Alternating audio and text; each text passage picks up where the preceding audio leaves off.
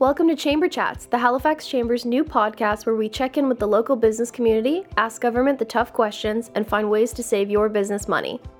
For the foreseeable future, we're focusing on COVID 19 and the economic impact we're facing, along with available resources and tales of resiliency. Coming to you from Halifax, Nova Scotia, Canada. Hi, everyone, and thanks for tuning in to the new Halifax Chambers podcast, Chamber Chats. I'm Patrick Sullivan, President CEO of the Halifax Chamber of Commerce, and your host for today. Chamber Chats is a new way to engage with our members and keep them up to date on the important things happening in our community and in and around Nova Scotia. And today we're talking to Scott Moffat, the Executive Director of BioNova, the organization that leads Nova Scotia's health and life sciences sector. Scott is a senior management professional with over 20 years of life science experience in industry, government, and not for profit sectors. By leveraging his leadership and management abilities, Scott has built solid relationships and delivered significant results in each position he's held. Having returned to his home province a few years ago, Scott is now focused on making Nova Scotia a better place. Welcome, Scott, and thanks for joining us today. Well, thank you, Patrick. I'm I'm really looking forward to uh, being part of the podcast. The Chamber Chats is a is a great idea. Yeah, it is. I, I have a feeling it was a Saturday Night Live skit a few years ago, but I'm hoping that's not the case, Scott. So uh, we'll we'll just stick we'll stick with the name for a while. Uh, so it's certainly been a busy few months for you folks at BioNova and the life sciences industry as a whole as the as the pandemic started uh, in uh, well, I, I, mean, it started quite a while ago, but as it reached, I suppose, our shores uh, in uh, in February and then in March uh, more fully, um, there's been significant changes uh, right across the country and ultimately around the world. But let's talk about the term life sciences for a minute. Can you describe the sector a little bit for us and tell our listeners about the sector here in Halifax? Sure, sure. Um, you know, life sciences is, is a pretty generic term with you know, typically that just references anything, uh, any any sort of the sciences that have to do with living things. Uh, but the sector here, the health and life sciences sector in Halifax and Nova Scotia, is predominantly uh, made up of five different areas that we have specialization in, and that would be medical technologies. So, you know, everything from an MRI machine to a hip implant to a band aid is classified as a medical device. So there's a whole medical technology area that includes, you know, in vitro diagnostic devices. So you, you know, like you go and get a throat swab, and uh, all those things are, you know, or or in today's realm, you go and get the nasal swab for the COVID test, and the COVID test is a medical device, and so is the swab. Uh, then we have pharmaceuticals and vaccines. So, you know, classic therapeutics that are intended to treat disease, vaccines to uh, hopefully prevent. We have natural health products, which are natural ingredients that have some sort of a medical um, benefit. And in Canada, those all need to be verified by Health Canada. And then we have digital health, which is that interplay between health related issue and digital related solution. So you can think of a you know, a complicated Fitbit that will monitor your cardiac rhythm and your output and your blood pressure and your blood glucose levels and things like that. You know, remote patient monitoring, those would all fall into that digital health category. And then the final one that we have here is around bioresources. So, what are those high value components that we can get from a biological resource that we can then go through a value add step and sell those products? So, for example, you know, lobster shells. There are components within lobster shells that can feed into the general manufacturing industry or can go into pharmaceutical manufacturing. So there's all kinds of uh, opportunities there around, you know, the resources that we have. So that kind of um, breaks down what the sector looks like here in Halifax in terms of the areas. Um, and uh, yeah, it's, it's it's a very fast growing growing area and very exciting times. And certainly, the whole COVID nineteen experience has uh, has made that more prevalent than ever. Yeah, absolutely. I mean, I think you and I talked in in March, um, right after the provincial government was issuing calls for pandemic supplies and services Um, and clearly, BioNova and your industry answered that call. Um, can you tell us about those first few weeks in March and, and how BioNova played a role in, in getting some of that, uh, some of those supplies, pandemic supplies, services, PPEs, or I suppose some of the other items that you would have talked about? Yeah, certainly. You know, the the first thing um, that we tried to do was uh, was help in the immediate supply chain through the Nova Scotia Health Authority and the IWK, and that uh, essentially meant us tapping into our networks of not only our members in Nova Scotia. So we asked all members in Nova Scotia to evaluate what their PPE needs would be, and and you know what could they supply to the health authorities the second phase of that in, in the early days was reaching out to um, contacts at a national level. So some of those larger companies and suppliers to try and get those folks into the supply chain within the health authorities.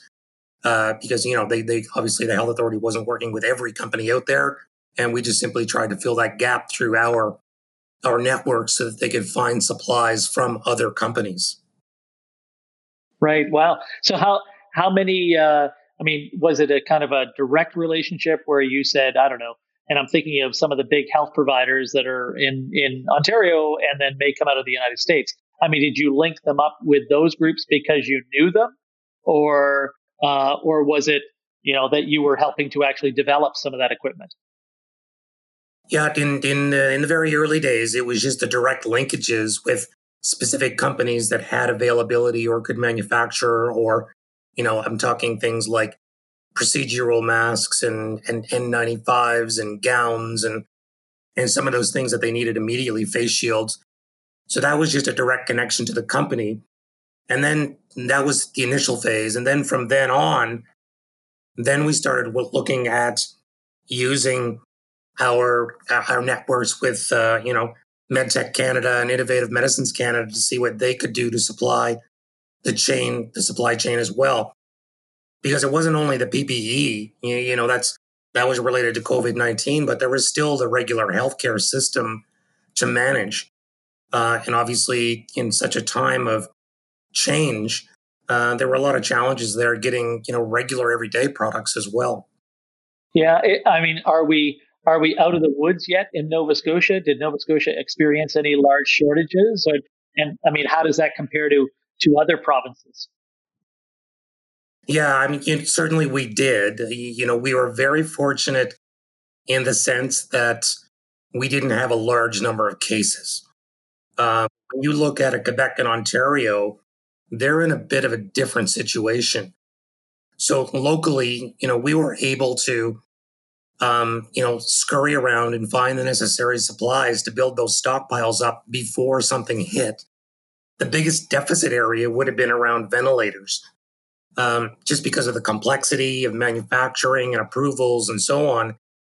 The only real short term solution for that was to ramp up production from companies like Medtronic uh, and, and ResMed. So that we are very fortunate that we didn't get a large number of cases because we would have been in a, a very difficult situation very quickly. Um, if if memory serves, you know, we only had 250 or 300 ventilators in the entire province. So one person, one ventilator, uh, you get more than that, and you know, people are going to have um, a, a more difficult outcome. Yeah, absolutely. Now, are we out of the woods? I mean, or will those will the shortages continue? And, and do you think we're prepared for a potential second wave at some point in the future? We're much better prepared for a second wave than than than the first wave. You know, stockpiles are there, orders for ventilators and those kinds of things were were placed. Um, so we're we're in a better situation. But the most critical thing is going to be limiting spread. Uh, you know, of round two. You know, the project the, the prediction is September so we are just going to have to be very diligent so that we don't need those. You know, the best the best solution here is prevention overall. So we are in a better situation, but if things go sideways really bad, then we're we're going to be in a world of hurt relatively quickly. Yeah, yeah, absolutely. Now you've got members who are already in clinical trials like IMV or Appili that are that are working on cl- clinical trials for treatments um, for COVID nineteen we know that IMV is scheduled to begin human trials this summer here in Halifax for a vaccine they're developing. Can you walk us through the uh, the process of creating a vaccine? Sure. I'll um I'll try and give you the simplified version, um, the, the non PhD version, if you will. Um, so the, the biggest thing with vaccine is obviously it, it's meant to be a preventative. And what the vaccine typically does is take advantage of your, or your own immune system to build up immunity. So, what needs to happen for that to take place is the vaccine that's under development needs to figure out what is the target. Is that going to be, you know, a surface protein uh, that's on the virus? Is that going to be part of the DNA or the RNA or some component of the virus? So once they pick a target, then they will go down the road and figure out um, research and development to, to build this vaccine. They'll test in the lab. And when they start and see positive results in the lab, they will then have a, a potential candidate. That candidate vaccine will then go through a number of checks and balances to make sure that number one, it's safe. And number two, it's efficacious. It's going to do what it's supposed to do. So the first, you know, it's called preclinical work. Uh, basically, you take the vaccine candidate and you use mouse models uh, to make sure that the vaccine is safe. Um, once that data, and you can also test to see whether or not it, it, it works to a degree. If that stuff all goes really well, you will go into like a first in human or a phase one clinical trial. Um, and you take a very small subset of people and again, test for safety. And they'll do some monitoring of to see whether or not it's working, but the primary uh, need to do that is safety. Phase two, you'll get a larger population, uh, a larger number of people. Again, you're going to test for safety and efficacy, make sure it's working. And if that data looks really good, then you're going to go to a much larger trial. Could be thousands of people, depending on the situation. And what that is intended to do is, again, verify the safety, but really check out the population to see how well um, the um, so once it goes through that that's that chain, then you've got to get regulatory approval. That would come directly from Health Canada and then it can actually be set up to be manufactured. So then you would have to figure out your manufacturing plans and then figure out what you're going to do to distribute and monitor that vaccine after it hits the marketplace. Because long term monitoring is, uh, is one of the requirements from a Health Canada perspective. So it's quite a complex procedure. It takes a fair amount of time, and it certainly takes a, a an incredibly large amount of money. So you'll see, you know, today that's why a lot of vaccines that were being produced for the Ebola virus or something else, that's why those are being looked at to be repurposed because uh, obviously a lot of that work has been done already. So it's a it's a fairly complex process to make a vaccine. So and and obviously time uh, it it takes considerable time to do this. This doesn't sound like something that's going to be done next month. So I guess the idea uh, of having a vaccine in the next few months is probably uh, a little too optimistic. I mean, is this a next year thing or a year after that thing, or what do you think? Yeah, I, I think yeah, in the next few months, not going to happen. Um, realistically, we're looking at you know being super optimistic. You know, twelve to eighteen months, probably eighteen months, uh, or potentially a little bit more. But I think, you know, the, the, most common number being thrown around, around right now is 18 months. Right.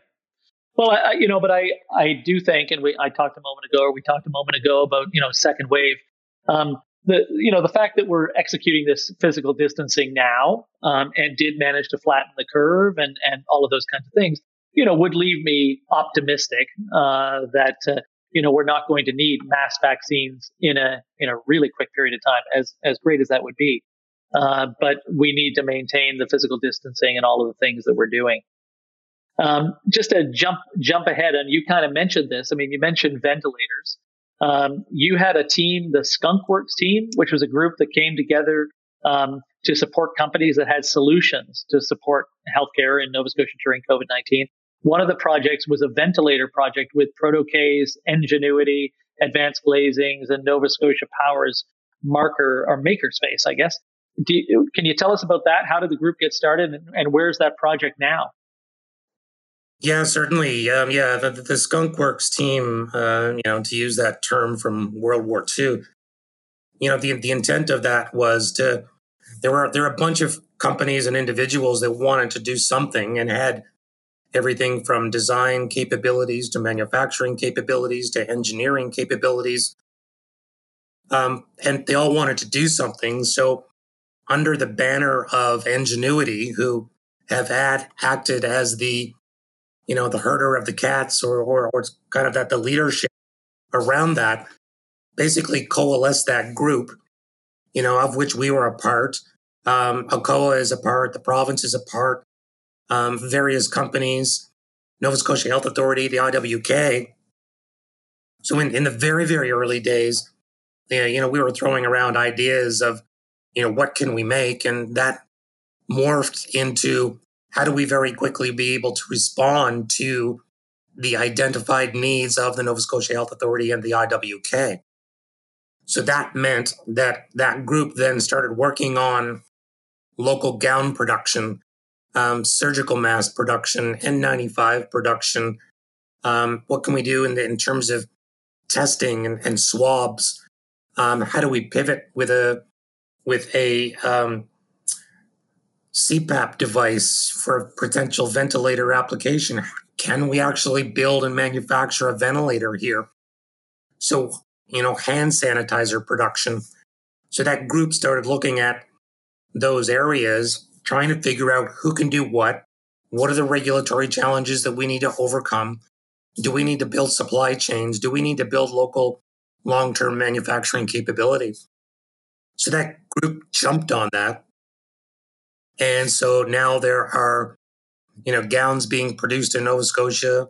You know, BioNova, as part of that team, you know, did the regulatory reviews for, you know, BBI Group, for McKenzie Atlantic, for United Sign, you know, reviewed the Stanfield's application, and and there's others. So it really brought together a group with some expertise to be able to uh, very quickly respond to the urgent needs of healthcare. And so today, that group is continuing, um, looking a little bit more long term at this, this point to see what we can do to set up local manufacturing, what is feasible, what is realistic, so that we don't end up in this situation again. You know, the shortages around N95s, that has really created uh, a large issue. You know, not only that we can't buy any, we can't even buy the materials to make them. So there's going to have to be some alternate solutions put around that. And that's what this group is doing now. Right. Oh, that's great. That's great. So they have other projects, obviously, more than just the ventilator that they're working on. Yes, absolutely. The ventilators is just one part. You know, the gown manufacturing is going to continue, face shield is going to continue. Um, look, looking at the potential to manufacture uh, swabs because there is a, a national and a global shortage around those nasal swabs for doing testing. Right. Wow. So, uh, I mean, as as part of the testing, um, you know, one of the uh, one of the companies, uh, Sona Nanotech, was uh, submitted the fastest COVID nineteen test kit to Health Canada. Was this? I mean, I, I don't suppose they were working on uh, a test kit for uh, for COVID nineteen a year ago. Uh, but uh, was this part of their usual business model, or did they see an opportunity to kind of jump in uh, and uh, and get to work quickly using the materials they had at hand? Yeah, this really speaks to the the capabilities of platform technologies. You know, that the product that they had uh, was simply pivoted over towards you know what's the what's the problem today, and that's COVID nineteen. And so they were in a very fortunate situation where they had an awesome platform technology now we have a new problem. Let's just pivot over and start looking at that. And it worked out extremely well. So Sona Nanotech has done a done an incredible job, you know, with that uh, detection kit. Yeah. Oh, that's that's awesome. That's amazing. So uh, you probably know, I think the Halifax Chamber uh, is leading the Nova Scotia Business and Labor Economic Coalition, uh, which we affectionately refer to as NSBLEC, um, to be the first point of contact with, with government through this pandemic and to get information to the business community as soon as possible. Our, our greatest strength with this group, because there's over 200 people, you know, we're doing over 100 people on a call, is collaboration. And we're really seeing that in the life sciences sector with the ventilator, um, with spring loaded technology. Uh, Chris recently joined our board actually from spring loaded. Ring Rescue Ingenuity's work on their face shields and other PPE. Is this level of collaboration typical in uh, in the, the life sciences sector? Uh, and do you hope to see more of these kinds of projects once the once the pandemic passes? Uh, yes, yes, it is, and, and, and first and foremost, the the Nova Scotia um, Business and Labor Economic Coalition that, that, you've organized from the chamber has been a very um, important piece of information, uh, an easy way to get a hold of government officials and, and a great conduit. So, you know, you should be congratulated on that. It's been a wonderful tool, and I'm, I'm obviously part of those calls. But from the collaboration perspective, absolutely. Uh, you know, we're, we, we have a great sector and we're fortunate in that we do not have any two companies that are in a competitive situation. So, you know, they all have to go through the same regulatory hurdles and the paths to market and and things like that. So that the companies tend to talk to each other a fair bit, uh, collaborate, coordinate, share information. So the the collaboration aspect has been there for you know quite quite some time. You know, I think and another part of that is that there's a slightly higher or, or an increased willingness to help because most of these companies are involved in the health sector and their primary goal is to improve patient health, patient outcomes. So if there there are things that they can do to accentuate that activity, then then they tend to do it. I mean, a lot of companies are started by founders that run into a medical challenge that they can't solve with with whatever, whatever is existing, so they come up with these solutions on, on their own. And I, I think it's absolutely critical for this collaboration to continue. You know, we all understand that the silo model does not work very well. So this collaboration piece has to continue if we are going to capitalize on efficiency. You know, we can't all be trying to do the same thing. We all need to share information. So collaboration is critical, you know, not only around COVID 19, but you know, and not only just for our sector, but for the future of Nova Scotia in general. Well, it's interesting you bring that up. I, I was speaking to uh, Mahmoud of uh, Solid State Pharma. Um, now, this was a few months ago. Um, I, I, remember we uh, I went down, toured his facility. Um, I, am sure they're a member. They're a member, Solid State Pharma, uh, and uh, toured their facility. It was an amazing facility. We went to lunch back when you could go to lunch with people, uh, and uh, just, I mean, he was saying that the, you know, the opportunity for life sciences in Nova Scotia is so significant with the universities, uh, with the support uh, of, of, government, um, and obviously with the collaboration you're talking about uh, to to grow. I mean, is there? I mean, do you? Maybe I'm asking uh, a biased question for you, but do you feel there's a real opportunity for for life sciences to grow in Nova Scotia? Absolutely. And, you know, Mahmoud is absolutely correct as well. Yeah. And, you know, Solid State Pharma, they're a member of Bionova, and Mahmoud's actually one of my directors on, on the board. When you start and look at the landscape that we have in Nova Scotia and evaluate all the resources, you know, from capital infrastructure, you've got Dalhousie, you've got a medical school, you've got a, two teaching hospitals, You've got a pediatric hospital system and an adult hospital system. You've got research capabilities from the NRC. You've got great support in this part of the world with the combination of the of NRC IRAP and ACOA. So we have uh, a great opportunity here. The amount of research that's being done at Dal in this sector accounts for about 75% of the total research being done. So we have an incredible opportunity. And Actually, Bionova has issued re- recently a an economic development uh, plan for the sector over the next few years, where called BioFuture 2030, where we want to see the number of companies double, exports triple, employment triple, and bring our income levels up to be a little bit more uh, on par with the national averages. So we see great opportunities for this this area. That's well, well, very well recognized when companies go abroad, and it's also well recognized by individuals when they come here. And even if you've been tracking the levels of investment in our sector, um, we were leading, you know, Nova Scotia over the last five years is, is our sector in terms of the amount of investment attracted. So we see uh, great possibilities. Um, you know, especially folks that are working in this sector. You know, the the average income in our sector is around sixty-five, sixty-six thousand dollars, which is significantly above the provincial average. So it's a high value sector, and we're producing great products that are going to benefit patients and Nova Scotians. Yeah, that's that's awesome. That's amazing. That, and uh, obviously that confirms what uh, what Mahmoud uh, you know mentioned to me uh, just a few short months ago. And I must admit, I I was so impressed. I uh, next time I saw a couple of the folks from government, I I talked about the uh, the innovation area downtown and and Volta, which is you know a little more focused on the technology side, but uh, but wondered out loud with the uh, with the government folks, you know, why there wasn't a greater focus on life sciences. And maybe I think what I'm hearing from you is maybe I'm just unaware, and maybe many of our listeners are unaware of the focus that's already there for life sciences in Nova Scotia. Yeah, there is great focus. You know, certainly the federal government has been very uh, supportive, and you know, you know, BioNova as an organization, even before my time, is doing a lot of work to focus on the sector you know, certainly from the provincial perspective, you know, we've been put back on, on, on the map as a, as a priority sector area for the province.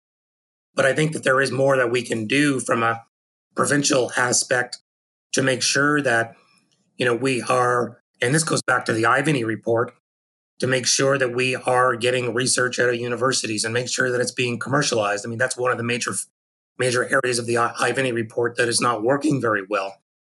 So I think we can certainly continue to shine the light on it. And frankly, you know, a bit of a, a bright side from the COVID 19 experience is I think it's very clearly demonstrated the value that, that, that this sector can bring, not only to the province, but to patients and everyday Nova Scotians and Canadians. Yeah, absolutely.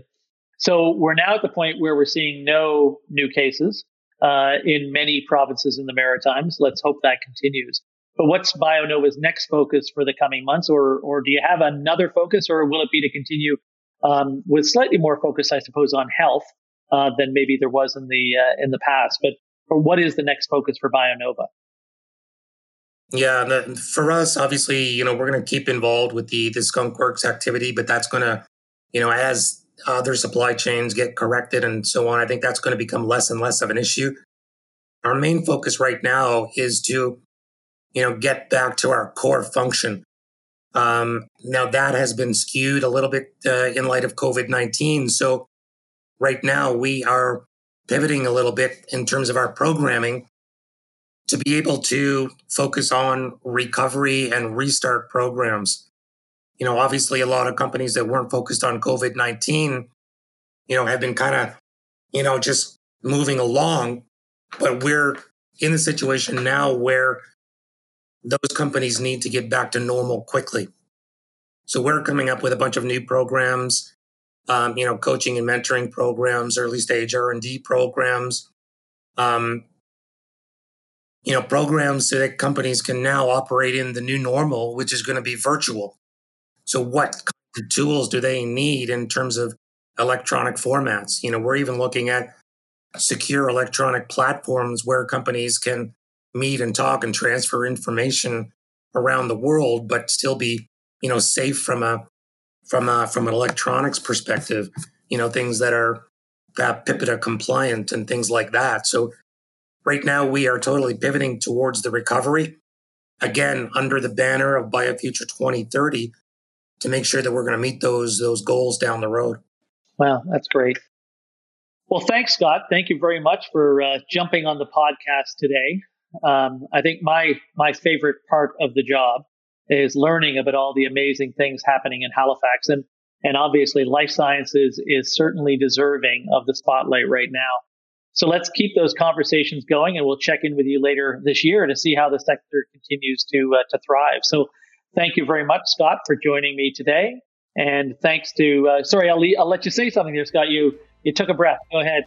Yeah. Yeah. So I know I, I was just going to say uh, thank you, uh, Patrick. This has been uh, been great. That's great. We'll appreciate it, and thank you very much, everyone. And bye bye from the uh, Halifax Chamber. Tune in next time at halifaxchamber.com/podcast. The Halifax Chamber is in your corner.